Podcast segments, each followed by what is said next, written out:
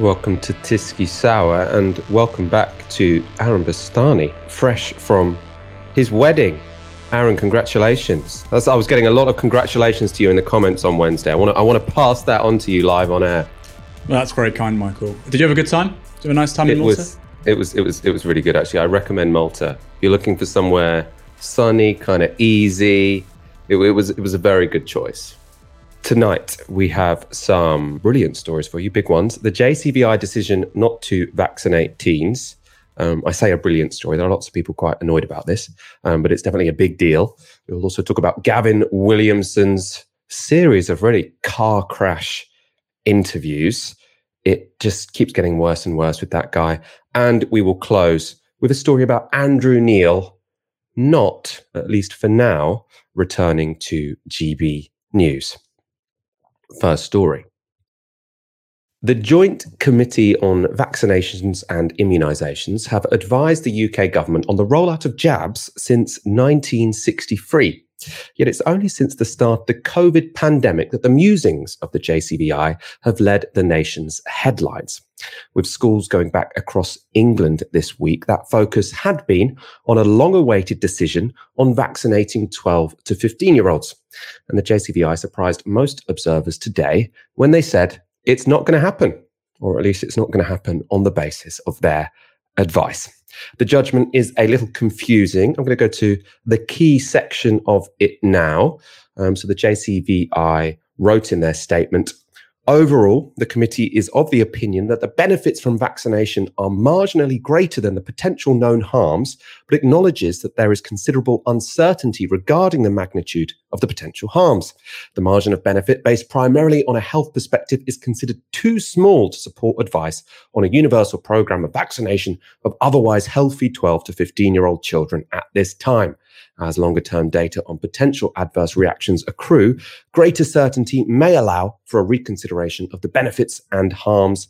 Such data may not be available for several months. So, as I said, that's a fairly complicated statement. The JCVI is saying that the benefits of vaccination for healthy teenagers, they think that that does outweigh the risks. However, it doesn't outweigh the risks to such a great degree that they are willing to advise that healthy 12 to 15 year olds are given the vaccine. I suppose they, need there to be a bigger gap between the, the benefits and the risks given the uncertainty which is currently involved, according to them. So, what are those potential adverse effects um, of the COVID vaccines that the JCVI are worried about? Adam Finn is a member of the group and he spoke to Radio 4 this afternoon. The signal that we're aware of uh, with the both of the mRNA vaccines, which are the ones that we are able to use in this age group, uh, relates to the heart. So, uh, in a small number of uh, recipients of the vaccine, particularly males and particularly after the second dose, uh, you get an inflammation either of the heart muscle or of the membrane around the heart called pericardium. Um, now, in the short term, uh, people who are affected in this way, although they're quite ill, they get better quite quickly. But what's uncertain is what the longer term consequences of that might turn out to be. Uh, and we've been hearing from colleagues in the United States who've been seeing uh, uh numbers of these cases that they're mm-hmm. seeing changes on scans which are making them concerned. And they want to see what happens to those changes over time to be confident that the uh, condition does resolve and doesn't leave any long term consequences. Okay, so when you say a small number, what, what, what, do you mean? How many in how many? Uh, so the numbers that we're, we, we've got at the moment, it, they're actually changing and they're quite uncertain, but somewhere between 3 and 17 cases per million doses is what we're seeing in this age group. So it's obviously a small number, but it has to be balanced against the relatively small number of healthy children who actually get sick with COVID sufficiently to end up in hospital or, or even on rare occasions dying. And those numbers are, are, very similarly low. They're very small numbers as well. So if we immunized uh, all 4 million or most of the 4 million healthy uh, teenagers in this age, we would be getting similar but slightly lower numbers of myocarditis cases uh, to the number of severe COVID cases we'd be preventing. It's important to note that JCVI are not advising that no 12 to 15 year olds take the vaccine. They had already suggested that certain teenagers with underlying conditions already um, take the vaccine and people who have family members with underlying conditions they have today suggested that group is expanded. Um, so if their advice is followed, another 200,000 people will be entitled to the vaccine. As we'll discuss in a moment, they also leave the door open for the government to overrule them. I'm joined by Anthony Costello. Anthony Costello is Professor of International Child Health and Director of the UCL Institute for Global Health and was a former director at the World Health Organization. Anthony, welcome to the show. What do you make of this decision or this, this advice from the JCVI?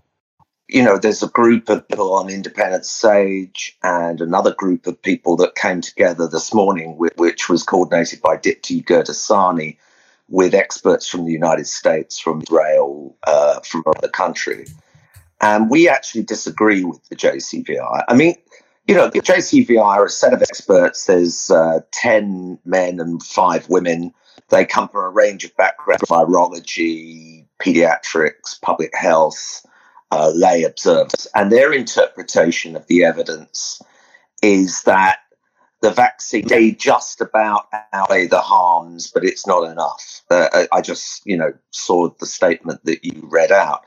We disagree with that because if you look at the case numbers, well, if you actually go back to earlier this year, there was a paper published by the people advising JCVI where they looked at uh, the first year of the pandemic. So from January to January, basically. So this is before the impacts of Delta. And they basically showed that there were 6,000 hospitalizations in that time. There were nearly 700 cases of what's called pediatric multi system inflammatory syndrome, and half of those ended up in intensive care unit with a whole bunch of problems kidney failure, you know, sepsis, and all the rest of it, or shock. And then uh, there were 25 deaths of children with COVID and 61 deaths that were with COVID. In other words, they may have died from other complicating things, but they were positive for COVID at the time. Now, when I saw these figures, I thought, well, it's pretty straightforward. You know, on that basis, that's a lot of hospitalizations. Since that time, we, when we were looking at this back in June, we thought, well, we've been through Delta, there'll have been a big surge. If we had the numbers updated, it'll probably be double that. So then, of course, you know, the numbers had come down by June and they considered and they hedged their bets. Now, things are rising. Uh, in the past month, there have been about nearly 1,100 admissions into hospital of children. We don't have any death figures uh, that we know, but based on the previous rates, you you know you would expect a handful of deaths to occur each each maybe, and that of course doesn't touch upon the numbers going into intensive care unit, and then the much bigger problem of long COVID, which I don't think they have addressed enough. Um, you know the figures vary. But the biggest study that's been done suggests that about one in seven children have symptoms lasting longer than three months. And some have it much longer than that. And uh, it's interesting because you've got to understand that this Delta is like a new pandemic. It's way more transmissible. And it also escapes the vaccine in terms of infecting you whether you like it or not, even if you're double vaccinated, you are at risk of being infected. You may not know you may be asymptomatic, but you'll be carrying the virus. And uh, I know this because I was double vaccinated, and at the end of June, I got COVID, and I was completely on my back for three weeks, very fatigued, loss of smell.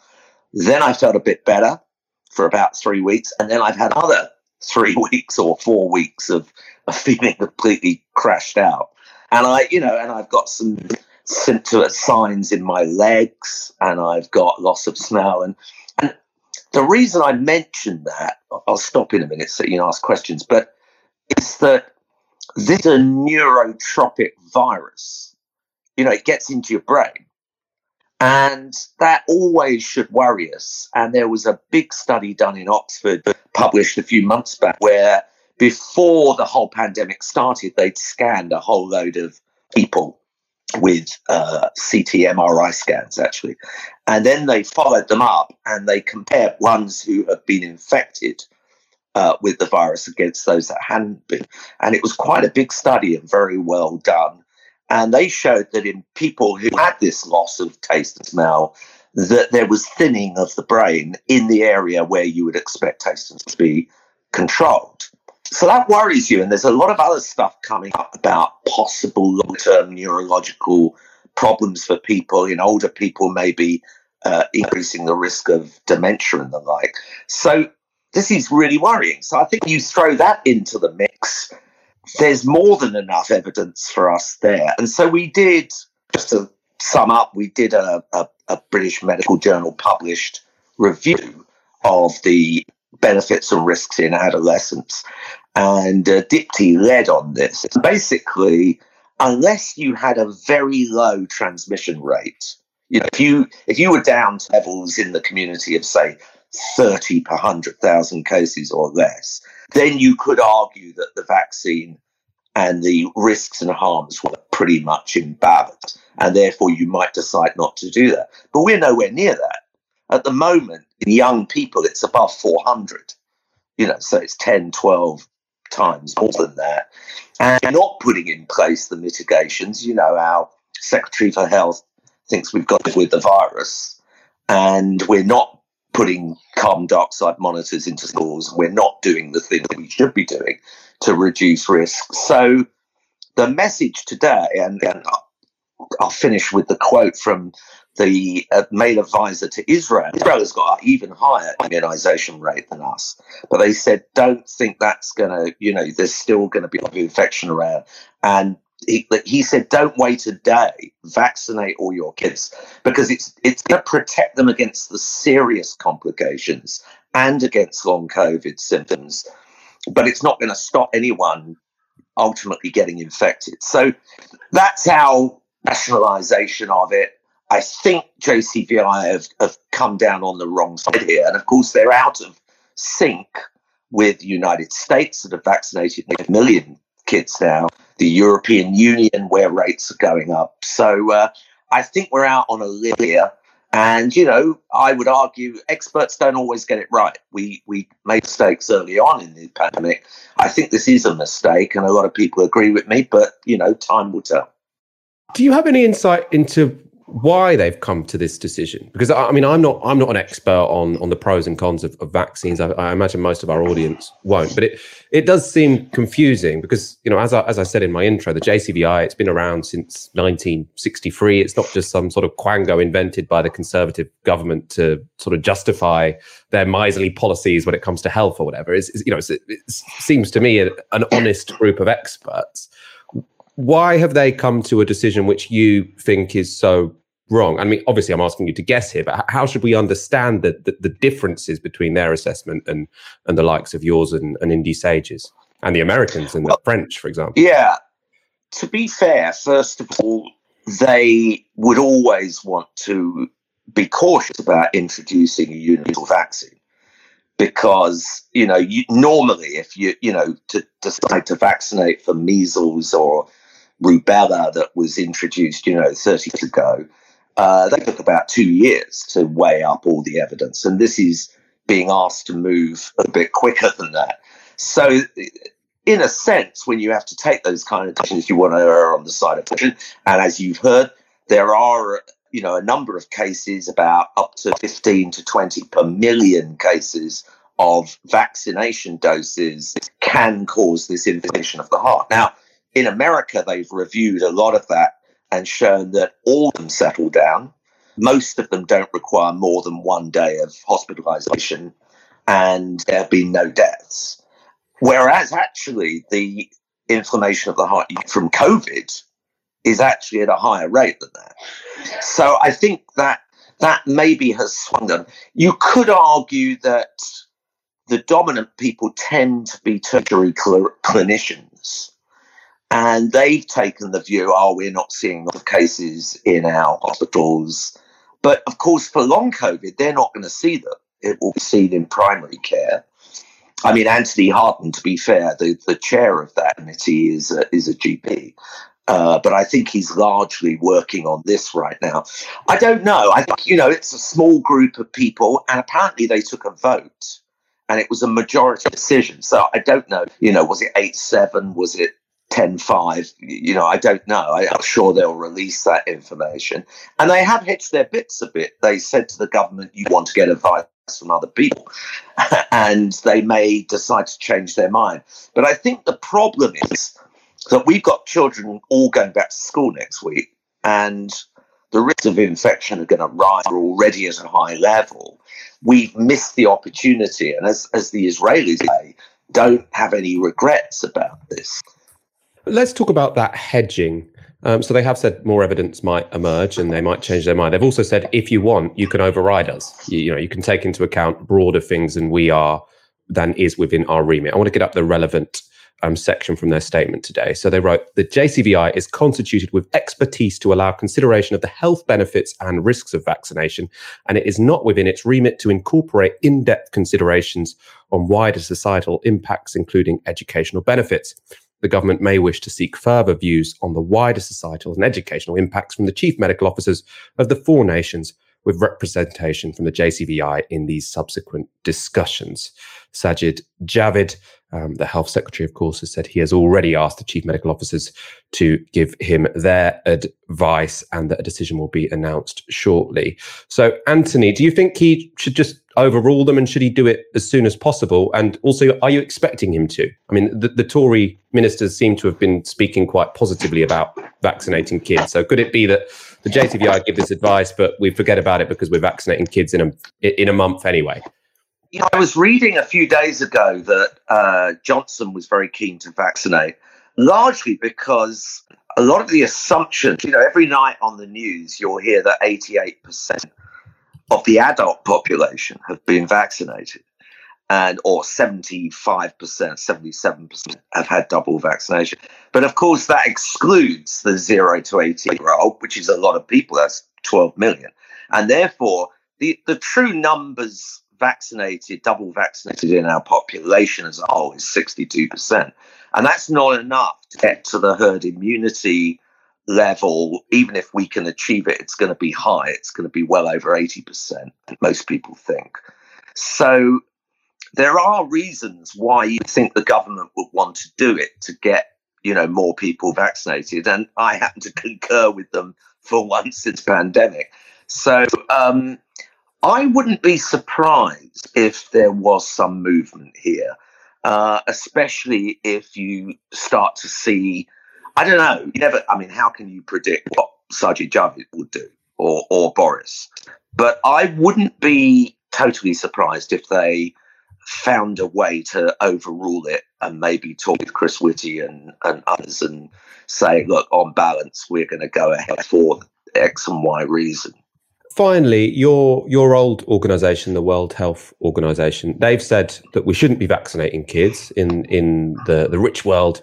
We should instead be donating those vaccines to countries where there are more people in more desperate need because they're you know, people in groups that are at a high risk um, of, of COVID and hospitalisation and death, etc.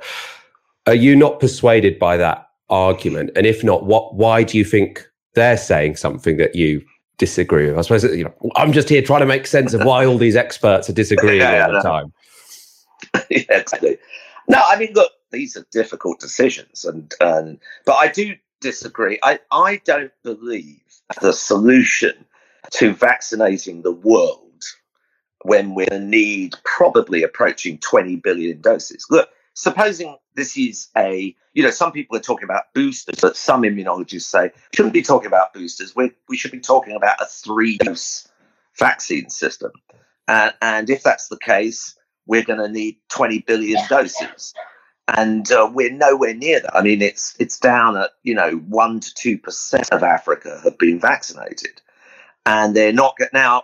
You, we need the finance, we need the technology transfer, and we desperately need a patent waiver. I mean, all these vaccines were developed with um, funding from taxpayers, from philanthropy, um, and yet you've got two major vaccine companies, Pfizer and Moderna, who won't have anything to do with WHO's technology transfer because they've increased their prices by a third in the past month. And they think they're going to make a, a shed load of money out of cancer and Ebola and HIV and things. And therefore, they don't want to share the technology. You know, I'm old enough when I was at primary school, there was kids in the years above me who had gammy legs from polio. And I was one of the first cohort to get the polio vaccine. And when Jonas Salk, the American who invented the first polio vaccine, was asked, why haven't you got a patent for this? And he said, can you patent the sun? You know, there was an absolute rule. And right in Oxford and Cambridge, right up until the 80s and 90s, always had a philosophy you never issue, go for patents because we're above that. We're doing research for the benefit of all. So we're in a right mess. And, and with the patent waiver, I mean, Biden was behind it, Macron was behind it. The World Trade Organization agreed with it, and Ngozi and Ngozi, who's the chief. Even Tedros supported it for the time being, though he plays his cards to try and keep on board with people because he's got so little money. And yet it was vetoed by Germany, by UK, and Canada. And that was because they, you know, wanted to protect big pharma and, you know, it's going to cost millions of lives, this. And uh, Gordon Brown said this is the greatest moral failure of our generation. And I think he's right. And, and so, you know, we put a letter out into the FT a couple of days ago saying there needs to be a really big high level at the UN General Assembly this month and that the people need to get together and come up with a scheme to get 7 billion doses out by the end of the year and 7 more billion doses out by next summer so that we can really do this seriously. Because it's all in our interest to do this because the other big worry is that if you uh, levels of transmission whilst you're vaccinating people, it, it, you know from an evolutionary point of view, you're going to encourage variants, and we just don't know exactly where we're going to go with new variants. So, you know, it's complicated. I think WHO got it wrong on this actually about just going for the donation route. Donations are not going to work. You know, Canada just said, "Oh, we'll give 1.5 million doses." Well, that's a drop in the ocean. And and today we read in Reuters that the British are destroying vaccines because they've almost reached their expiry date. So we had the doses there to vaccinate, you know, 12 to 15 year olds, but we haven't used them. Anthony Costello, thank you so much for, for joining us today. Real pleasure to have you on the show. Thanks much. Next story. As Education Secretary, Gavin Williamson has had one of the most important and challenging jobs of anyone in government during this COVID pandemic to help kids continue their education while remaining safe from an airborne virus would be challenging for even the most committed, the most intelligent government minister. Unfortunately for Britain's children, Gavin Williamson is neither of those things. On Thursday, he gave a car crash interview to the BBC on ventilation in schools. Let's take a look. I'm because just going to, uh, for the first the, time, I'm going to try and get you to concentrate uh, just on the question, which is a room.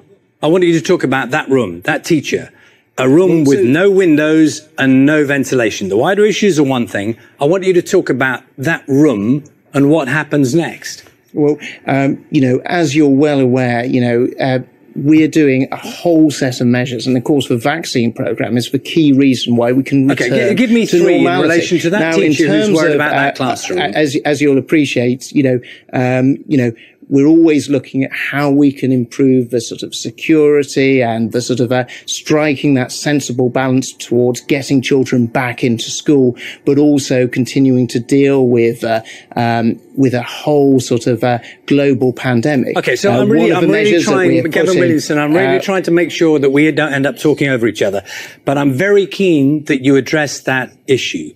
Yeah, so, so I have why, a teacher uh, with a classroom with no ventilation and no windows. So you, you say you're looking at the wider issues, and, and I'm trying to work out what happens in that circumstance? Are you, for example, as the education secretary, say, do you know what? For the time being, don't use that room because you, you cannot make that room compliant with the principles you're talking about. So, for example, that room don't use it. Is that what you would advise? So, so, so that's not what I'm saying. And uh, that's why we've got a program of CO2 monitors, because even though that room may not have windows that can open, uh, it doesn't mean to say that there's a problem in terms of ventilation in that room. That's why we've got a program of CO2 monitors. Have the schools got those monitors yet? Um, so, sorry, I, I didn't hear you there. Have, the, have the you, schools got those monitors uh, today? So, so they are being rolled out so during haven't. this term. And of course,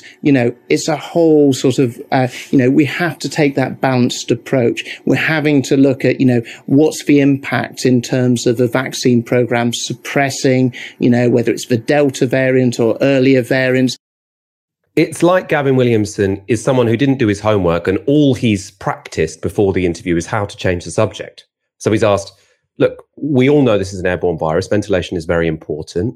The host had had a, a teacher um, ask, say, sort of in, in my school, you can't open the windows, there's no ventilation. What am I supposed to do? Gavin Williams says, oh, well, there's a global pandemic. We have to strike a balance. And there's been a vaccination program. Your job is to make sure there is ventilation in all of these classrooms. And if it's completely impossible to, to ventilate a certain classroom, to provide an alternative. And instead, all he does is change the subject. And he changes the subject to things which aren't his responsibility. Oh, there's been a vaccination program. That's in the health department. Gavin Williamson, is there one thing that you have done that you can be proud of? Because it doesn't sound like it in that interview, and it hasn't sound like, sounded like it in, in any interview you've done, I mean, since you had the job. Also, I mean, to suggest, oh, what should they do if it's not ventilated? Well, we'll be sending them carbon dioxide monitors. That's good. But that doesn't actually ventilate a room. That just tells you if it's ventilated enough or not. So, what if they get that carbon dioxide monitor and it shows that the, the room doesn't have a healthy amount of air coming through it to keep everyone safe? And the, you know, the icing on the cake in this situation is that while a carbon dioxide monitor is nowhere near sufficient because it doesn't solve the problem, it just to- tells you whether you have a problem or not. They haven't even got them out to schools yet. Amazon Prime, right? I- am not here to, to advertise Amazon, but if I want to order something, I can get it delivered to my door within 24 hours. The education secretary has known that schools need these carbon dioxide monitors for months now. Could he not just get one of his civil servants to order them, just, just deliver them to all the schools in the country. It's quite easy to do, but he still hasn't managed it. Aaron Bastani, I want to bring you in on, on Gavin Williamson in this interview. We've become used to it, haven't we? But it does seem phenomenal to me. You know, with, with Gavin Williamson, we're, we're not normally talking about, oh, he's corrupt, he's got all these vested interests. It's just that he hasn't done anything. He doesn't do anything how bad is the schools thing is it going to get do you think? Because i mean I, it was really interesting listening to, to your first guest anthony costello and he said we are basically now looking at a different pandemic. This is basically it's acting like a different virus. Um, that doesn't mean it's more more deadly or anything like that but in terms of strategies to, to, to deal with it, it they they do need to be profoundly different. And if you actually look and i don't mean to be sort of over the top here i don't think we're going to have another lockdown for instance but if you look at the data coming out on the 1st of September a year ago, I think we had three deaths from the 31st of August. I think today we had 120 deaths. Yesterday we had 170 deaths. It's a similar case with hospital admissions. They're still very low, given, you know, we've got, you know, society is normal, fantastic. But if you look at it compared to a year ago, that they're far, far higher. They're far, far higher. Uh, and, and, I'm not suggesting that that means we're going to have a lockdown at Christmas like we did last year, because of course, as he said, 62% of the whole population has been vaccinated, but not kids. And I just wonder, in the absence of these measures, Michael, with the Delta variant acting as it does, with the fact that vaccines aren't, you know, they're not 100% effective, if you expose teaching staff, support staff to children with this non-stop four months, very many of them, very high numbers of them will get sick I just wonder, you know, I don't think a lockdown's possible, but here's a question for you. Do you think that before December we might see something where they say, that's it, sorry, we're going to have to shut the schools again for a, a couple of weeks or a couple of months or indefinitely because, quite frankly, the infrastructure's not there? I doubt it. I, I doubt it, quite frankly. I mean, I, I think the government didn't actually lie when they said we're going to close the schools last and open them first. I think to, to some degree they did prioritize schools. So I, I don't think we're going to not have a lockdown but close the schools. I think what's in question here really is do we have the policies or the you know the modifications in place, for example, ventilation, that means that by the time kids do get vaccinated, I think that will eventually happen. As few as possible will have had the harms that come with uh, a COVID infection without being vaccinated. So, it, so, so for me, the question here isn't really about are we going to have a winter catastrophe with bodies piling up in the hospitals again? No, I'm not, I'm not it's more. That. It's more. Are we going to save X number of kids from the the long term consequences of catching COVID now? So, so I, I feel like the you know but, but, the two things we're weighing up are quite different to what they were last year. So I, I, don't think they will shut. I might be wrong, but that, that would be my guess at this point in time. But they're basically, like I say, you just look at the data in terms of what's happening with, with COVID now to a year ago. We've obviously got similar weather conditions. We've got people behaving in similar ways. They're mostly outside. They're doing the same kinds of things. We don't have school. We don't have university. People aren't going into workplaces as often as they would be. People are indoors less. And the numbers really speak for themselves, Michael. Like I say, 120 people died in the last what, 28 days to today, 170 the day before. A year ago, it was three. Look at admissions, look at case numbers. So, as Anthony Costello says, that you know it does behave in profoundly different ways. And again, it does feel like another big experiment where you say, you know what, we're just going to let the Delta variant rip through schools. We're going to let it rip through the under 16 population. No, that doesn't mean you're going to get a high body count. Yes, most of them will be asymptomatic. Yes, most of them, you know, will have it and it will barely register because of how we know it behaves with, with younger people but it doesn't seem particularly wise way to administer education. I mean, I do think we could be in a situation, Michael, where you see whole schools just shut down. Yes, it might not be a national thing, but I think if you've got, I just don't understand. If you're having multiple cases in, in every classroom every week, I don't really know how that functions as a system of education. Again, mean, we haven't really, we, we, we don't know, but it's not been done before. Well, I suppose, I mean, uh, the difference between this year and last year. So this year we have a much more contagious virus. So the Delta variant is is much more transmissible than the variant which was around last summer, which is why summer hasn't got rid of the virus in the same way that it did last year. So yeah. so last year, I think with that virus, summer and the conditions of mainly being outside and schools being closed was enough to basically suppress the virus so that barely anyone got it. Now that's not the case. But what is the case now that wasn't the case last year is that it does seem that we will meet these herd immunity thresholds at various points in time. So that doesn't mean that the virus is going to completely go away, but it does mean that we will see peaks and troughs which aren't just based on restrictions. So uh, if you look at what happened at the end of June, the beginning of July, that was the first time since the start of this pandemic that you saw a significant fall in COVID cases without any extra restrictions. So what might well happen is that you, you know you'll get you'll get COVID passed through a school, and uh, for a while that will be very disruptive because you have teachers going home. Um, obviously, most of them will be double vaccinated, so they won't all get it, but some probably will. But ultimately, you have a situation where a school has herd immunity, right? So at least all the teachers, if you've been double vaccinated and you got COVID, it's very unlikely you're going to get it again, as has been reported, as is being shown in studies being vaccinated and having an infection very, very effective um, at stopping not just severe disease, but infection altogether. So I think you probably will see sort of the, the development of local herd immunities, which, which means that we could see these sort of peaks and troughs of cases in a way that's often difficult to explain, as it was at the end of end of June. So, so I don't think we are in this situation. Where We say, look at the numbers; it's just going to go exponentially up and up and up. No, and nobody's up saying exponentially. disaster. Nobody's saying. Will, I mean, it will be exponentially. It will just it will go up and down exponentially. But but we do have we do have forty thousand ca- new cases a day, Michael. Like that's with you're making it sound as if there are no new cases. That's forty thousand cases a day before yeah. you open schools, and you're basically saying, yeah, basically the entire population, zero to sixteen, you'll all be with one another. I, I honestly don't see how you administer a system of edu- education like that. I, it, it, feels like it will be running. I mean, and you're saying, well, of course they'll be vaccinated, and, and of course that's at odds with the story that we just covered. And I think you're right. I think young people will be vaccinated. But given the the time frame which that rolls out, and then of course you have to wait for three weeks per dose to kick in, I just I feel like this side of Christmas, I just don't see how it's going to work effectively. And I do think I do. And look, we don't know how it plays out, but it does feel like it could be another one of those stories, and people look back and go, "Who the fuck thought that was a good idea?" You know, and it does feel like there aren't really any contingencies being made as to as to how we might administer education slightly differently. You know, an extended half term four day week, etc., etc. Not just the infrastructure in schools, which is, as you've already covered with Gavin Williamson, um, it, it isn't really there. So I'm a bit worried, Michael. Hope I'm wrong. We'll have to see. As I say, I think more mitigation should be put in place because I, I don't want to see more kids get long COVID. But practically, they have changed the rules now. So the reason education was incredibly disrupted before summer was that anytime anyone got COVID, a bubble had to go home.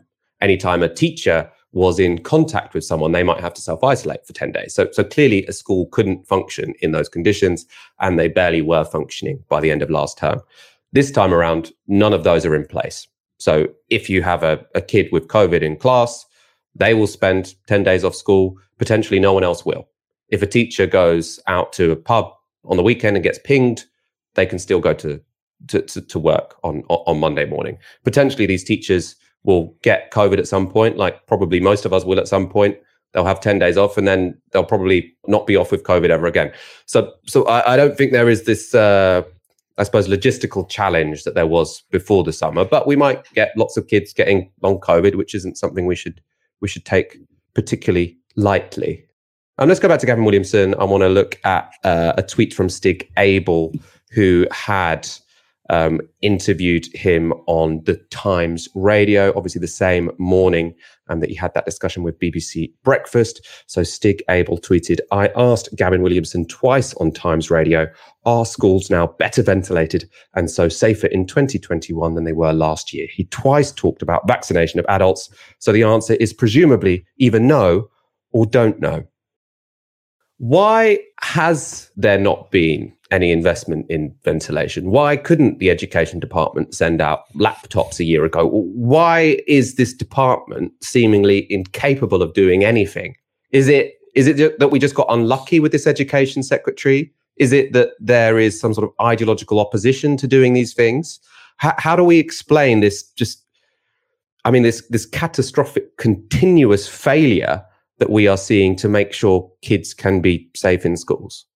I think some of it's on Williamson, but I don't think I don't think all of it. I think if you look at healthcare systems in general, are better set up to deal with crises than most of the other government departments generally, whether it's transport, housing, criminal justice. You know, they're kind of very slow and steady.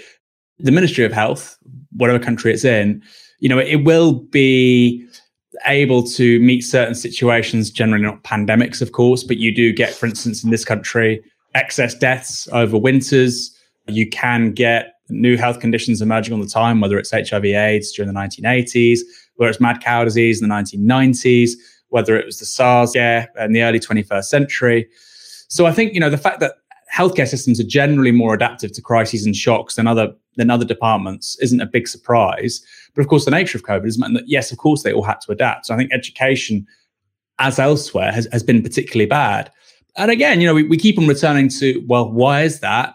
It's because of the ideological kind of foundations of the people uh, in charge of these departments, but not just Gavin Williamson, the advisors, the civil servants, the opinion makers in civil society, etc. The idea that you have a Department of Education which responds eh, decisively because of a pandemic is just completely anathema to neoliberal politics. And like I said, healthcare is a little bit different just by virtue of what it is. Uh, but we see pretty much every other government department failing really, really, really badly. Of course, uh, this one's a little bit more visible because Gavin Williamson is so deeply dislikable because he's so bad at interviews. It's quite funny seeing his kind of semi uncontrolled haircut. Is he going for a pseudo Boris Johnson look? Is he trying to get ahead of the curve when it comes to a new lockdown hairdo? We don't know. But I think, you know, th- this goes beyond just Gavin Williamson being a, a painfully bad politician on television. Uh, and I think it does speak to a, a broader failing of, of Anglo American politics you know, we have not had the kind of political leadership on this issue that we need. And it's not just on COVID 19, it's climate change. you know, we're having fights in this country, Michael, about whether or not we can shut down roads so we can build cycle lanes. Meanwhile, in China, they're building 600 mile an hour maglev, you know, train networks that they've got in Shenzhen. I think 20,000 uh, taxis running on electricity, the entire city's bus network. So we have a profound problem in Anglo-American neoliberal politics in basically not being able to take on big problems. And I think the Department of Education shows that in microcosm. Let's go to our final story.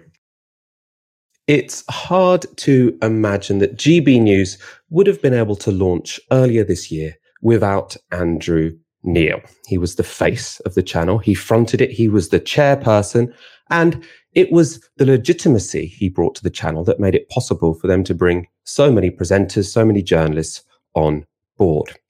However, two weeks after the station began airing, Neil ran off to the south of France, exasperated at technical mishaps.